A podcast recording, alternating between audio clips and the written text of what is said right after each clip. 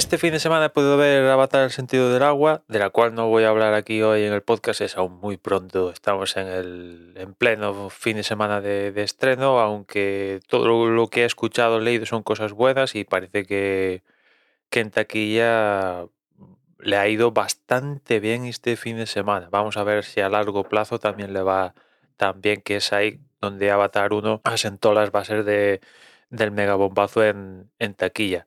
Hoy os quiero hablar de Asbestas, otra película que he podido ver este fin de semana y como os hablé hace unos cuantos días cuando os traje el documental de Santoalla que trataba sobre el crimen de Martín Berfonden, por el cual me puso sobre la pista Fidel, pues esta Asbestas, la historia está inspirada en este crimen y una vez visto la película ves claramente que, está mm, más que inspirada, más que inspirada la, historia real, ¿no?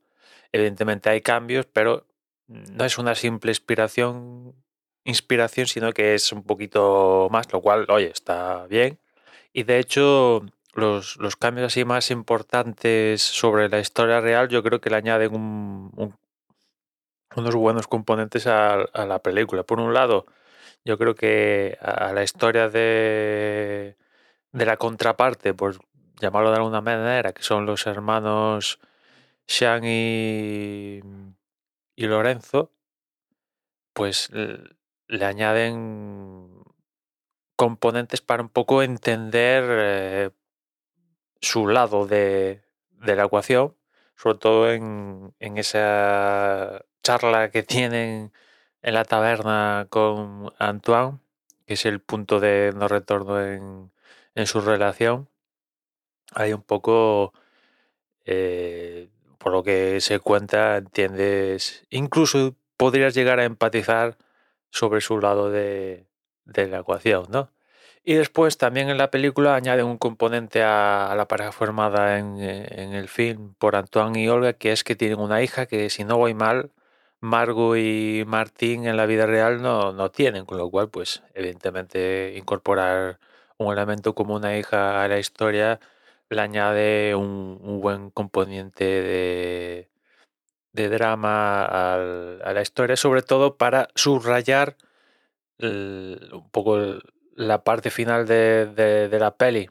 Y también uno de los highlights de, la historia de Martin Verfonden, que es el, la historia de, de Margot Olga en, en la película, ¿no? Que es, por un lado, de primeras, te desaparece el marido en una aldea donde está tu familia y otra familia, con lo cual dices, con otra familia que has tenido problemas de convivencia.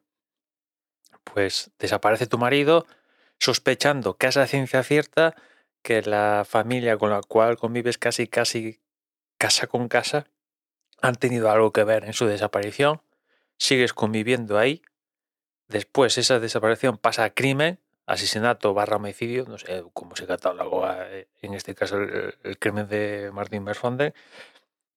Y aún así, a sabiendas de que ya hay un crimen, ya pasa de desaparición a crimen, sigues conviviendo ahí, los ves casi diariamente a, las personas que tú estás casi seguro que han tenido que ver en, en su en su fallecimiento, sigues conviviendo con esa gente, se resuelve el crimen, efectivamente la otra parte la otra parte se ha cargado a, a tu marido, a tu alma gemela, sigues conviviendo en el mismo pueblo y después una vez que la justicia dicta sentencia y uno va a la cárcel, el otro se va del pueblo y la otra parte de la familia, pues con el paso de los años después de la investigación y tal, pues mueren.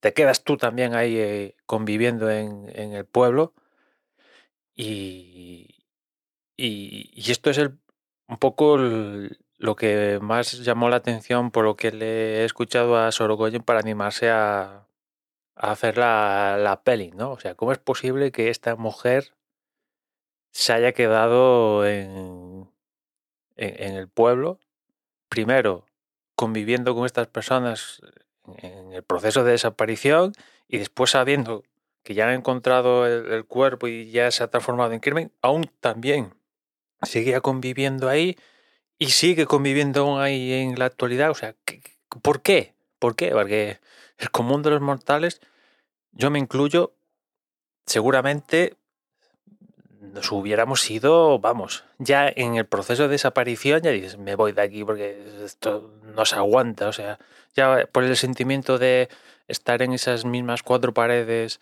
que has estado conviviendo con tu marido, tal, los recuerdos y tal, ya solo para intentar paliar ese sentimiento, ya dices, me voy. Pero encima sabiendo que estás conviviendo con los que supones que tú sabes a ciencia que se lo han cargado, sigues ahí, o sea, nueve de, cada diez, por no decir diez de cada diez, los cuales yo me incluyo, intentándome poner ahí en, esa piel, aunque es imposible, nos hubiéramos ido, por no. Pues Margo se quedó y aquí en el caso de Dolga también se queda y para subrayar este hecho nos incorporan a este elemento de, de la hija que tienen esta fantástica discusión en un momento de, de la película, en un perfecto francés.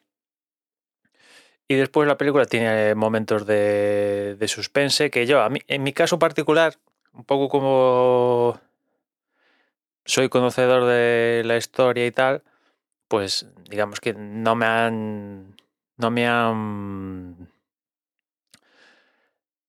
llamado no me han tomado por por sorpresa, la verdad, ¿no? De hecho, vamos, yo creo que un poco se ve venir lo que va a pasar, ¿no? Y, aún así los momentos de suspense provocados por los hermanos y tal mm, causan causan sobre todo Luis Zaera es que cuando se pone malote un poco de miedo sí que te da las cosas como son ¿no? y Diego Anido también también y, y qué más, poco más. O sea, me ha gustado la, la, película.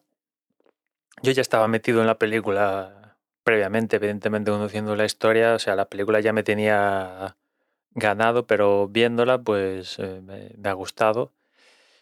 Y ya digo, los elementos que han introducido novedosos a la historia real, pues me parece que, son un buen, un buen aporte. Después, evidentemente, esta película me ha resultado muy, muy familiar en el sentido de ver eh, el contexto, los paisajes, las casas, eh, al igual que creo que lo comenté en el documental, que tú ves esas casas, esos pueblos, esas carreteras y tal, dices, hostia, esto incluso podrías decir, yo he pasado por ahí. De hecho, la estación de buses que sale en la película, que si no voy mal es la de Bonferrada, yo he estado en esa estación de, de bus. O sea, por, cómo es la estación de bus, yo creo que es, tiene ciertas características que, que yo, si no voy mal, es la de Monferrada y creo que la peli está rodada ahí en, en, en torno a la frontera Arense-León, pero es León realmente, que es muy similar a, por no decir que es clavado a Galicia, vaya.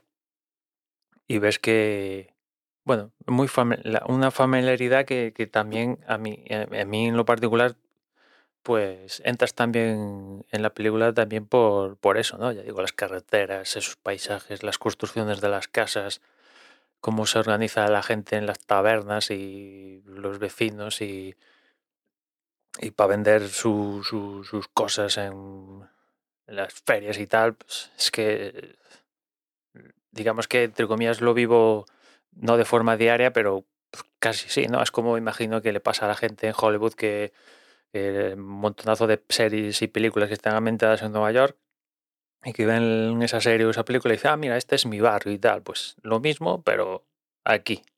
¿no? Y eso también, a mí en lo particular, me eh, tanto el documental como aquí en, la película, pues también es un punto para de conexión con, con el mismo. Y poquito más. Es la película, creo que lo comenté el otro día, que más nominaciones acumula a los Goya. O sea, está, tiene nominaciones todos los actores habidos y por haber, dirección, guion. O sea, en principio es la gran favorita. Vamos a ver si consigue todos los éxitos. Por los cuales está nominado y ya digo, la tenéis en, cines a día de hoy. Imagino que más pronto que tarde acabará llegando en alguna plataforma. No sé cuál, pero acabará llegando a alguna plataforma para poder disfrutarla desde, desde casa. Y nada más, ya nos escuchamos mañana. Un saludo.